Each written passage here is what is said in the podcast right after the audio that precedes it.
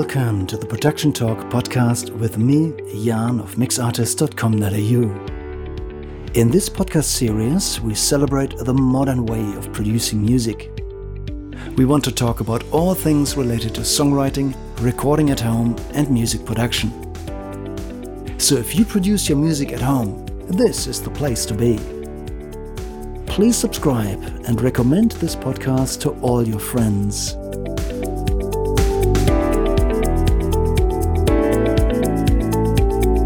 This is the Production Talk Podcast, episode 11. Welcome back to the Production Talk Podcast. It's absolutely fabulous to have you on board today. Last week, we looked at the typical music production timeline and realized just how many different jobs you self-producing musicians have.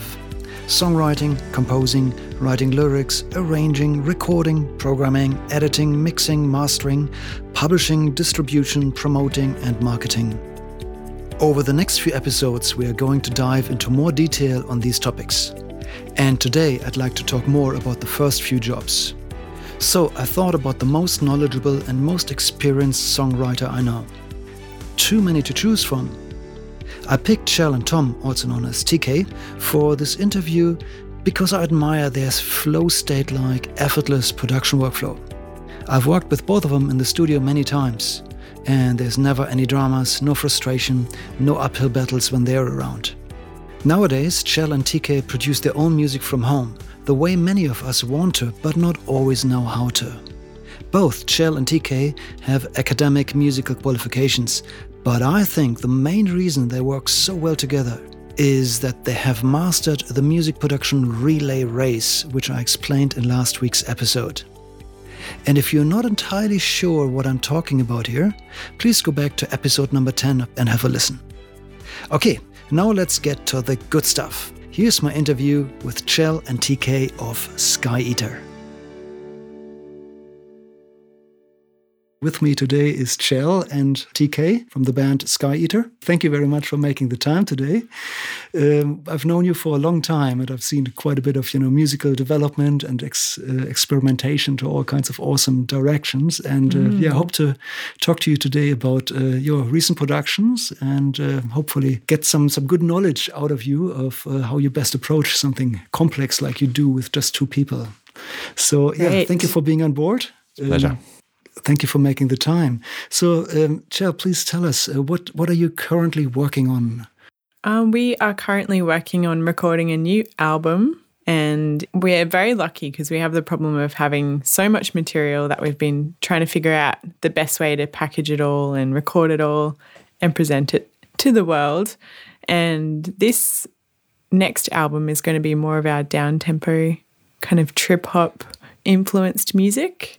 Yeah. Fantastic. So you basically have a pool of songs to choose from, and then you picked some for this album, or? Yeah. That's a beautiful position to be in. It is. Okay. So how big is your pool of songs, roughly? I'd say there's at least 20 at the moment, maybe more. We've got enough for a trip-hop album, a reggae album, and then maybe part of a drum and bass album. So there's quite a few songs there, and they're being written all the time.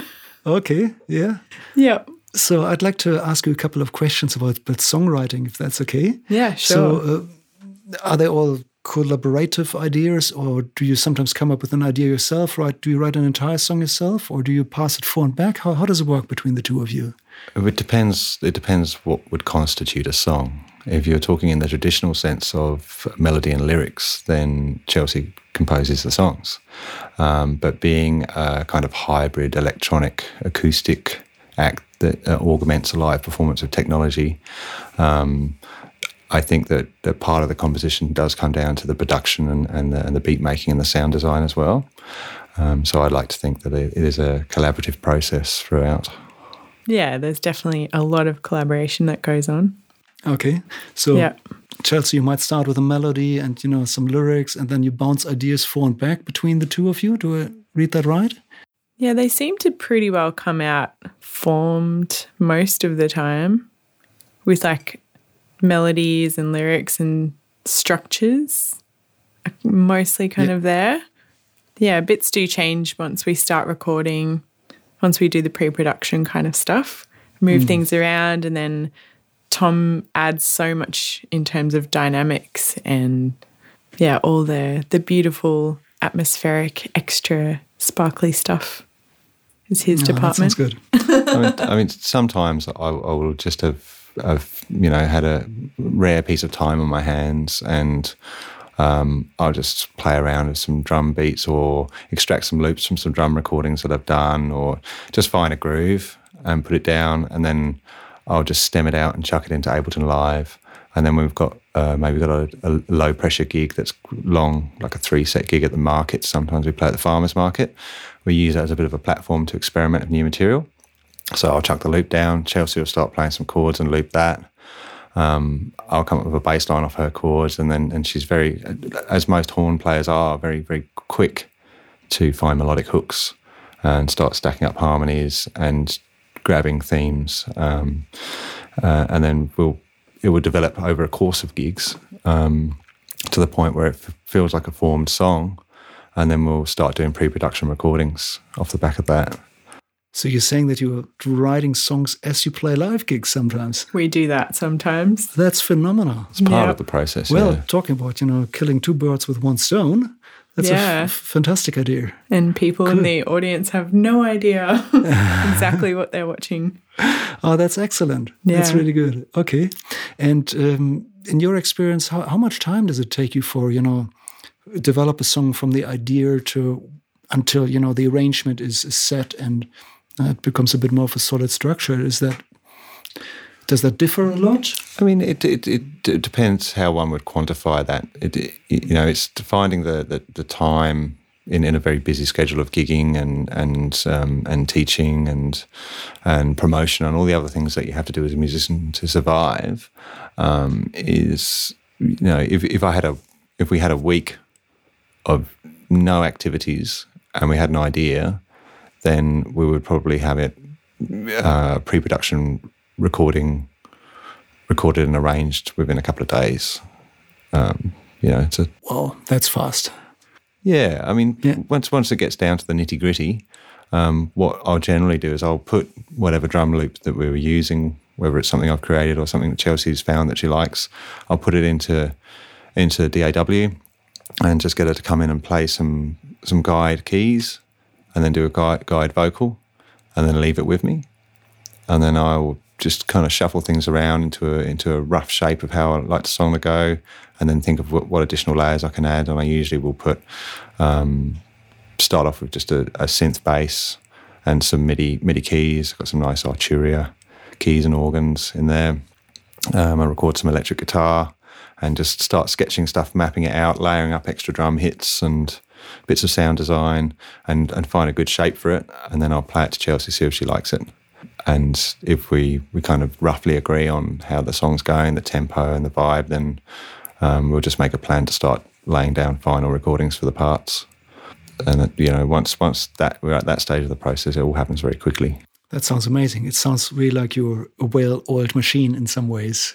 Yeah, I think we've got a pretty good workflow going. Yeah, it's like even some of the guide vocals we're keeping. The Chelsea's just spontaneously laid down, and they've got such beautiful articulation and expression within them that it seems like almost forced to try and recreate. And you know, if it's well captured, we'll keep those. But I'm pretty much in charge of the rhythm. Chelsea's in charge of the melody, and we share the harmony a little bit, depending on who's got the ideas for the chords. Yeah. And then you would write all the horn parts, I would assume? Yeah. Yeah, fantastic. Yeah. That sounds really good. Like, you know, you're very, like a song factory, you know, you're pushing them out. Totally feel like I'm a song factory. Song factory. So talk about being a song factory.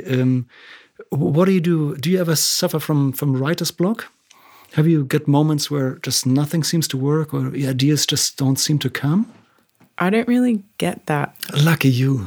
I usually try to work with if I feel like writing a song, then I'm like, whatever I'm doing, I'll just try and do it. And sometimes I'll be, for example, we went hot air ballooning at the start of this year. We were on the bus to get into the hot air balloon at like 5 o'clock in the morning, and I had a song idea.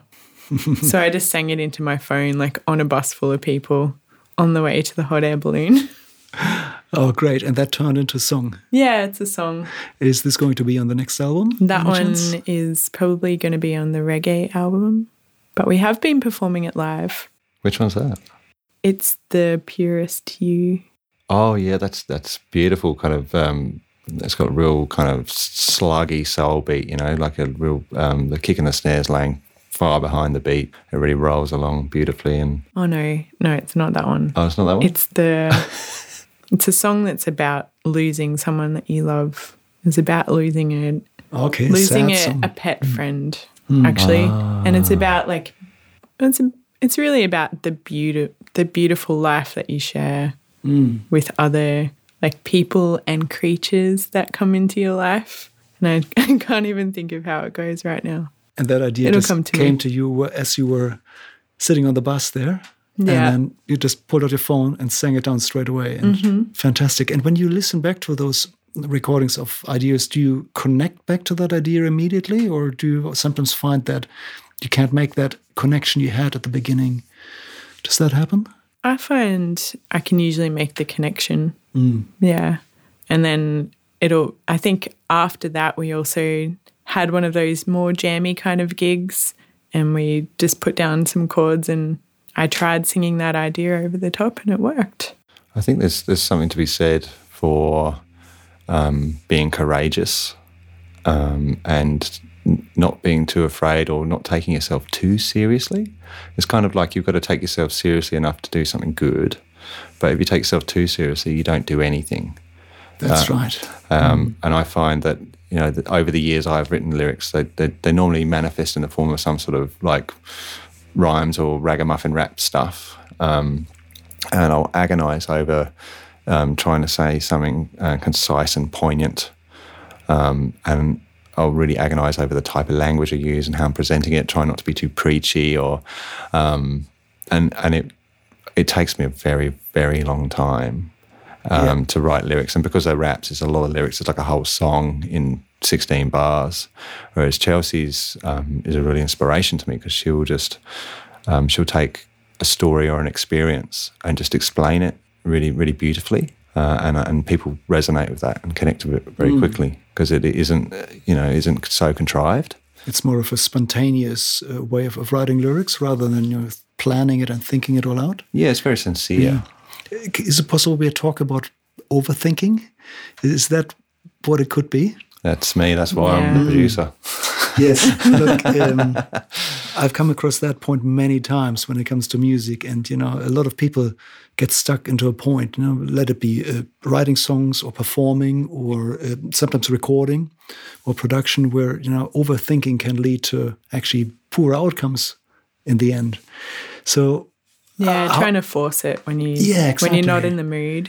Mm. Like if I don't feel like doing something right then, or like if I don't feel inspired to write something, then I just won't. I just let it go and just wait until another time when I go for a walk in nature or just happen to be doing something random and the thoughts come to me, then I sit down and write. So when your mind is off it, in some ways, if you distract your mind with something else, then inspiration comes to you. Is that what you're saying? Yeah, it does come at random times sometimes. I think that, staring at a blank piece of paper isn't particularly inspirational. Yes. And I've done I've spent many hours over the years, like going, right, I'm going to write a song now, looking at a piece of paper. Whereas if you're looking at, some dolphins frolicking in the ocean or getting on a hot air balloon or... taking a walk through nature and smelling the wonderful aromas of the eucalypts. Or just sitting and looking at the sky or the way the trees, the way the leaves are blowing in the wind. So you take inspiration from nature a lot, and that's really good. So do you know when you suffer from overthinking? Can you control this? Can you actually say, okay, I'm got to stop doing this now and distract myself, do something else? I've definitely, I don't do a lot of, I don't write a lot of lyrics at the moment. I do a lot of the production side of things. So I've tried to develop an area of discipline where I don't spend too much time. Yeah. And overthink what I'm doing. Just you have a listen, what does this piece of music need to drive the groove, and what does it need to do need to flesh out the soundscape and the harmony, and is what you are doing, what I'm doing, my role, is it adding anything to the music? Is it supporting the message and the vocals? Because you know, if you go way back to ancient Indian traditional music, the singing is the highest of all art forms, so everything else that happens is either emulating or supporting it. And that's something that I always try and bring myself back to, so you don't get too carried away.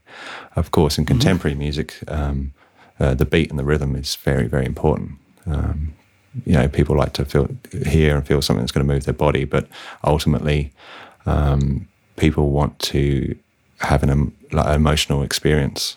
You've got to facilitate an emotional response by what you're doing. So you really have to put the emphasis on the lyrics, on the feeling and the meaning of it, and try and support that with the instrumentation. So I try to do that, not get too carried away in audio trickery. Yes, I can see that. And, you know, the technology that we use today can lead you to clicking too much, I think, and staring at screens and plug-in windows for too long, yeah. Yeah. Tom, what you said, I can really relate to this. I see that as well when I mix, that I sometimes get caught in a corner where I start to overthink. And I usually identify that by just realizing, you know, looking at my productivity, and if I don't get much done in a long time, that's usually because I'm overthinking. Yeah. And then for me, it's time to have a break. I tend to I'll have a pass at arranging the songs, and then I'll just bounce out some rough material, put it on the Google Drive. Next time we've got a long drive to a gig, we listen to all of the tracks like it's an album. I'll just make a hot mix, like do a really rough master chain on the master bus, and then we'll just listen to them and like objectively in the car and have a think about what it needs, what we like, what we don't like, where the arrangements could be cut down or extended. And then I'll have another pass where I record a lot of instrumentation. I'll set my guitar amp up and I'll have it set up for a few days. I'll do all the guitars, and then I'll go through and edit them and try and make them fit within the context. And then I'll record some bass and do the same, and then we'll do another rough bounce the next time we've got a long drive. We listen to objectively. So I try not to do too much repetitive listening until we're at the final mix stage. So we can stay objective about the distinction between songwriting and arrangement and mixing and mastering. Yes, because that makes perfect sense. There is quite a big grey area between the two when you're producing electronic music, or, you know, it's like a hybrid what we do. So some of the composition is production, and you've got to find a distinction between what you're doing with the production and the composition and what you're doing to mix it and polish it up at the end. Okay. So do you sometimes find yourself starting to use mixing tools too early? Yes. And I'm trying, it's a constant battle trying to find the discipline and find the line. And that can distract you from what actually needs to be done right now. Yeah, and that's the point where I turn it off. Just bounce it, walk away. Yes. Don't listen to it for a few days. Then we take a drive and a casual listen. Yes. And we listen to the vocals and we listen to the song and think about the shape of it, and zoom out. Zoom out, I like that. I use the trick as well. Sometimes I see really clearly when I'm in the middle of a mix and, you know, I start to get a bit fatigued, I often see really clearly what needs to be done. If I have a break, walk out, get myself a cup of tea from the kitchen and listen from a distance, sometimes even through the closed door.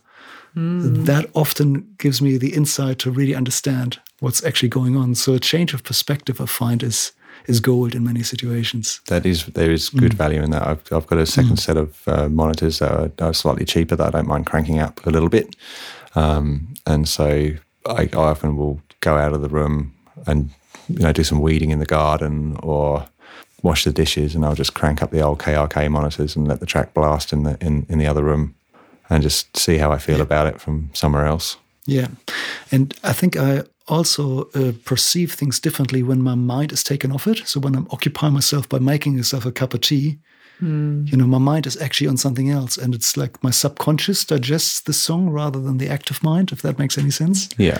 And that really helps me to gain some clarity. Chelsea, I've got one more question for you. How do you know whether a song, when you write a song, whether it's a good song or not? You know, you probably have some songs that come together easier. When do you know that you've written a good song? What measures, what benchmarks are there to write a good song? So I know that's a difficult question. So many potential answers to that question. Mm. For me, I think the best songs are written kind of in a shorter space of time, all in one go, with not too much overthinking again. We're going to talk about that word. That's okay. Yeah. And I haven't thought of a really good, a different analogy for this yet, but for me, the good ones come out kind of like doing a good poo. Oh, that is so funny. You know, I used to play in a band ages ago, and the singer, Stefani Walter, played bass. Yeah. He couldn't shut up about the one fact that one of our best songs we ever played, that idea came to him at the dunny, when he was sitting on the dunny. He just couldn't stop telling everybody that story. Well, yeah, I don't mean writing them all while you're doing that, but just funny. The feeling of satisfaction and completeness. Mm-hmm. Okay. And when it comes to lyrics, you know, do you have you got certain subjects or themes that you like to address in your lyrics? Yeah, there definitely seems to be a big focus for me on connecting with nature and patterns of connecting with other people. Other humans, and empathy comes up a lot. Mm. Empathy for others and empathy for ourselves with whatever we're going through. So, yeah, I think a lot of the time I'll write a song when I'm feeling a little bit challenged about a certain thing, and then it's kind of like a song to teach me how to deal with that situation. Okay. So it becomes almost like an outlet to, you know, deal with the situations, for example. Yeah. And there's a lot of writing that I do that doesn't turn into songs, but it serves that same purpose. Okay. In your own words, you know, when you write many songs, what makes it that describes a good song in your eyes? How do you put some songs in the good basket and others don't end up there? I think the good ones just end up sticking somehow. I don't know. I was just starting to think about your analogy again when you said that. It doesn't really work in that context. The sticky ones, other good ones. I don't know, there's ones that are currently in Chelsea's mind that she's maybe written more recently that are quite catchy. Maybe we jammed the chorus out at a gig and people really enjoyed it. And like simple messages, the simpler is usually the better. Like there's one that's the chorus line is, I have everything I need to be happy right here. Repeated, the chorus line, and it's a really beautiful chord progression, lovely major sevenths, non-diatonic major sevenths, which are really juicy and beautiful and comforting to listen to. So I think the message and the harmony that Chelsea's written, they're all together, really quite a satisfying feeling. But you know, sometimes I'll be racking up the beats and. Chel will come up with a few chords and she'll be like, oh, I need some lyrics. And she'll just rifle through these books and phone recordings and just find something she hasn't used yet and just give it a go. Oh, cool. And try one or two, and then one of them feels good, like the syllables and the delivery just seem to work over the rhythm or the chord progression, then it will just stick. Mm. And you might need to write an extra verse to make it work. And, you know, usually within about all of 15 seconds, she's got a great horn line and a hook. I don't know if there's I'm available if anyone wants help writing songs. Okay. Look, what advice would you give other musicians who might be struggling with songwriting or, you know, get stuck in songwriting and not getting results? I would say don't be afraid to just be honest and write about things that are meaningful to you and your experience that you're going through in life at the moment, because I think a lot of the time, or especially in the past in society, we're encouraged not to talk about our vulnerabilities so much, but I'm a huge advocate for everyone talking about their experience and sharing it, because a lot of the time people have gone through the same thing you've gone through, and the only way to find that out is to be open and start the conversation.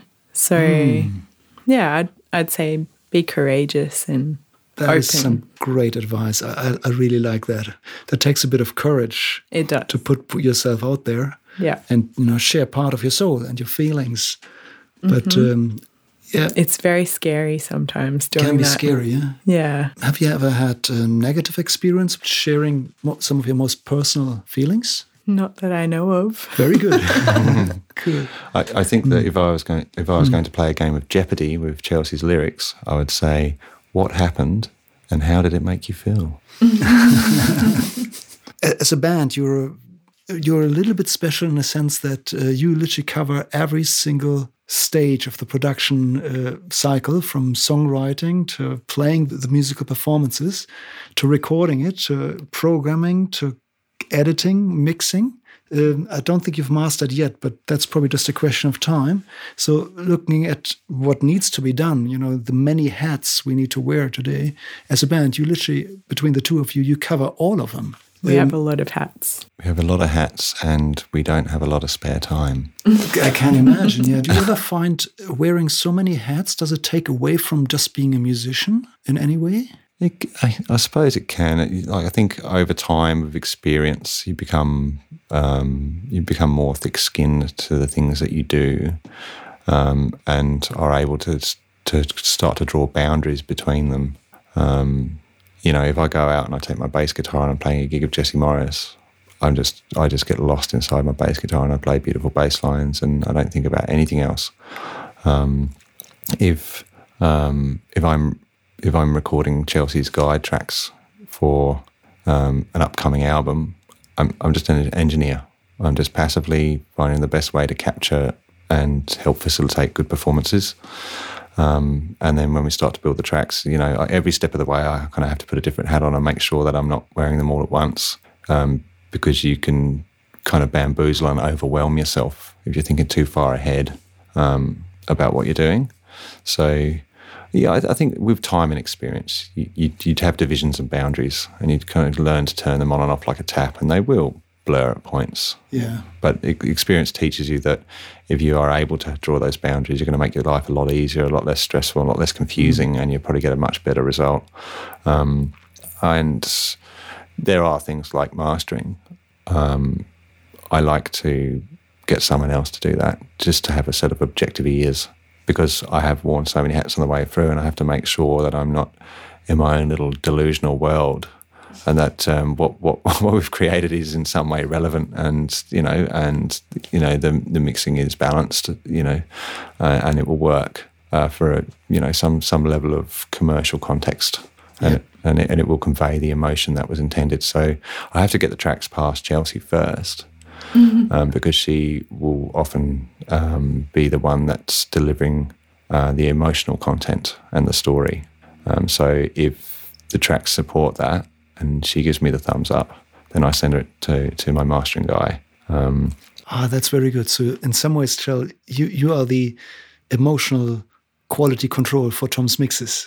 Yeah. Did I understand that right? Yeah. Yeah, she's like the gatekeeper, the emotional gatekeeper. Oh, that is fantastic. Well, you know, if you look at how people decide to listen to a song or to skip it, that's very rarely a conscious decision, you know. That usually it's a gut feeling, it's an emotional response. You either like the song or you don't. You don't even know how you make that decision. It just happens. Yeah. So why not make good mix decisions from that same emotional place? I think that's a really wise idea, and that's a great workflow. You got to have gut stuff, and there also are pretty good parameters to think about. You know, if you're writing a song that you want people to listen to on streaming or, you know, to be commercially viable, your beat's got to come in pretty early. Your vocals, if they don't come in the first 30 seconds, they've lost them. Yes. You've got to be pretty quick in with some sort of hook and some sort of rhythm, and you've got to hit the chorus by a minute.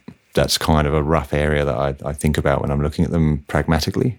Yes, it's that's right. People say that listeners have a shorter attention span these days, and therefore you can't afford a long intro anymore, which in some ways is actually sad, but it's literally just the reality of what it is. Yeah. We save those for the gigs. Yes, okay, that's cool. You can be more self-indulgent and extend the arrangements in the gigs and give someone a different experience to the album with more improvisation or breakdowns, dub sections, really go nuts with the live performance. But with the recorded versions, you know, we'll often create something and then go, okay, well, we need to make a radio edit. We love having that many horn lines and that extra chorus in there, and we love having that breakdown, but the song's 5 minutes 40, and that's nearly a Bohemian Rhapsody. We just trim it down to 5 minutes. Yeah, you know, some of them end up being about 420. Mm-hmm. Yeah. Coincidentally. Oh, that's great. And Tom, now that you've learned to wear all these hats, what would be your advice for, let's say, less experienced home producers? You know, should they try to wear all these hats one after another, or are there any areas where you would recommend to maybe just get help? How would you? I'd say having a good community of musicians and or producers and music lovers around you is a very valuable thing. When you're in the engine room, or, you know, cooking away at these tracks and exploring the boundaries of your technical expertise and your creativity, you can sometimes get lost inside a little bubble. And like with instrumental performance, what feels good doesn't always sound good in that moment.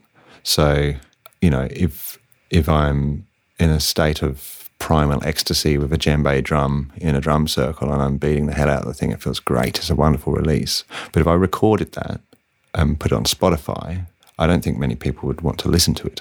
There's a difference between a cathartic musical experience and kind of some sort of self-indulgent experimentation, and something that where you're, you know, looking to create something that will in some way, like I said, facilitate an emotional response or some sort of catharsis for someone else, or be soothing or beautiful to immerse yourself in.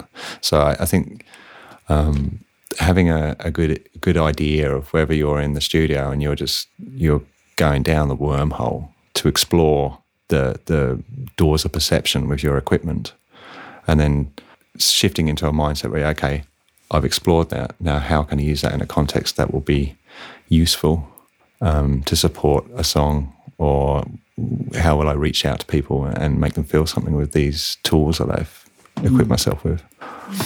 So it's definitely looking through different eyes. Yeah, I really like that. That's a good way to sum it up. There was a lot to take in there right now. There was a lot of wisdom in what you just said. Tell us more about the future for Sky Eater. You're working on this album. Have you? How far are you with that at this stage? We've got a few more final vocal takes to put down, and then the harmonies, and I think that's pretty much it. Yeah, there may be one or two solos, and I'm looking to find an opportunity to record some vibraphone of Hugh Jones. And he lives quite far away now. He's a very good friend, a very talented musician. But we've included some good guest musicians on this album. We're not playing absolutely everything like the last few.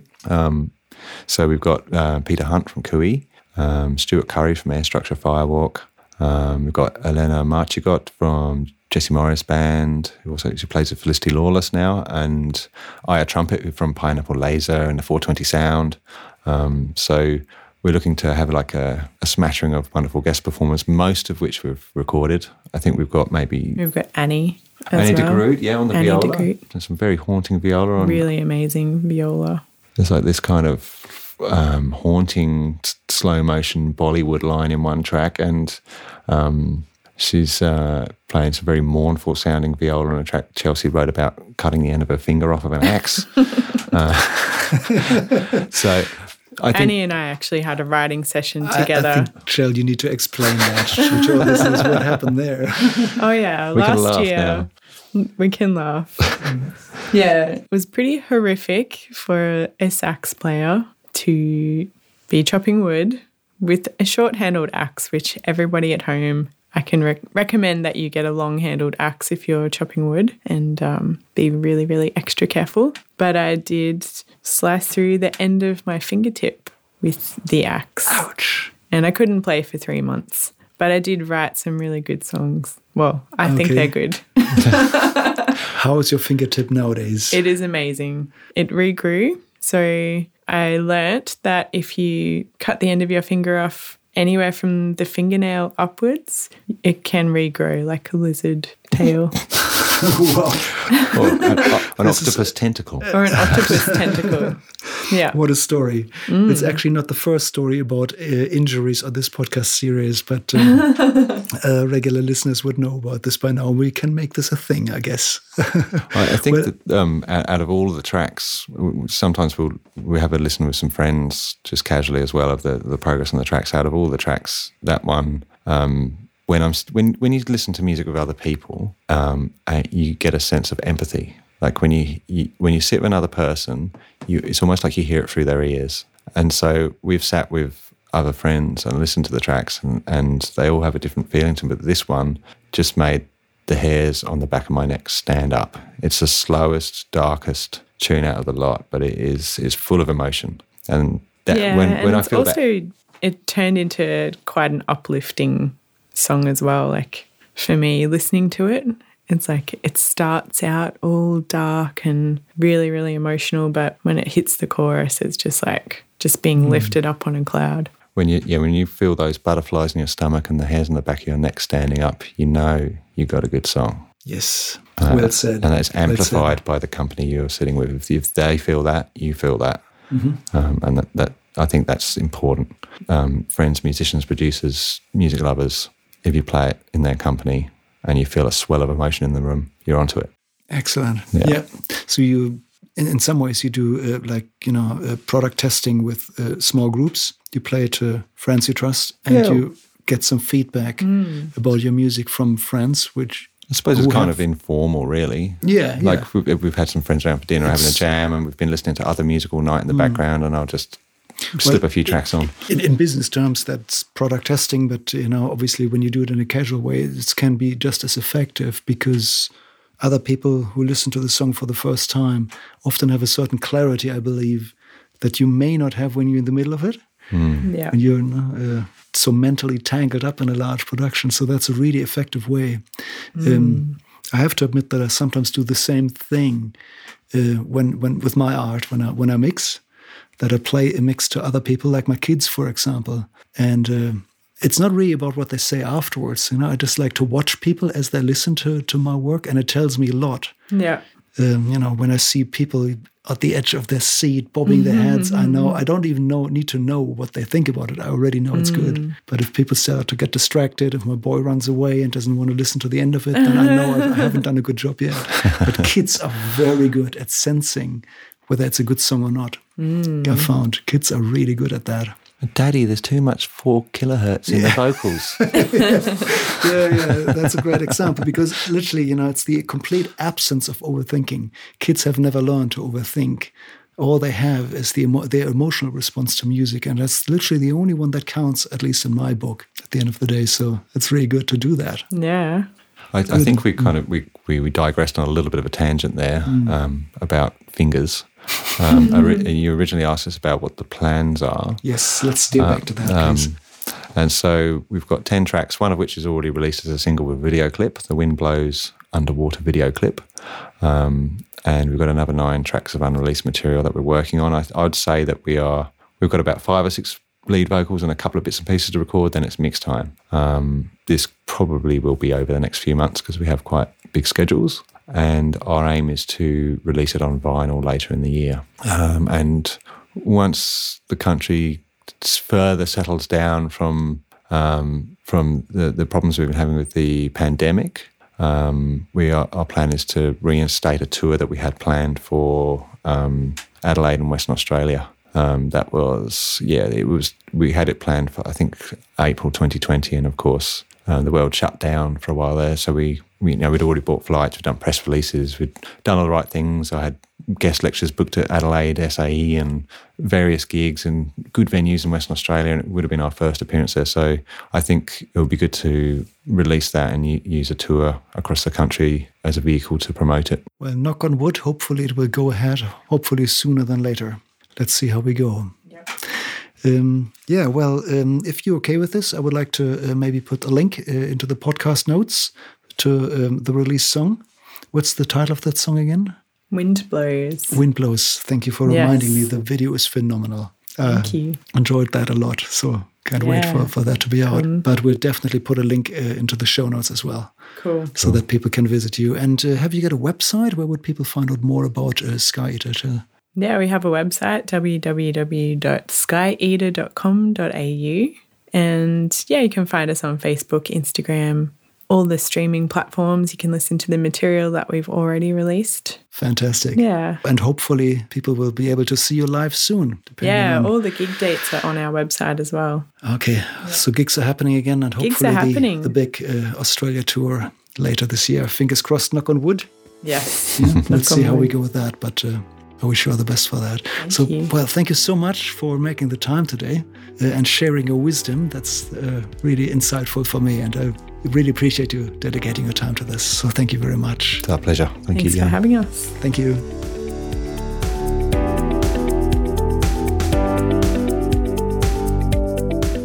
Wow, this was absolutely phenomenal. Chell and TK are an amazing music production team, and I admire how they both navigate each other's strengths and weaknesses and relay their production tasks. But they also don't hesitate to outsource tasks to external specialists, whether that's Bollywood-style strings or mastering. And they truly are a small music production team working like a well-oiled machine. Next week, I'd like to focus on mixing and mastering. Most of you already know the technical aspects, so I'll be brief on the scientific side.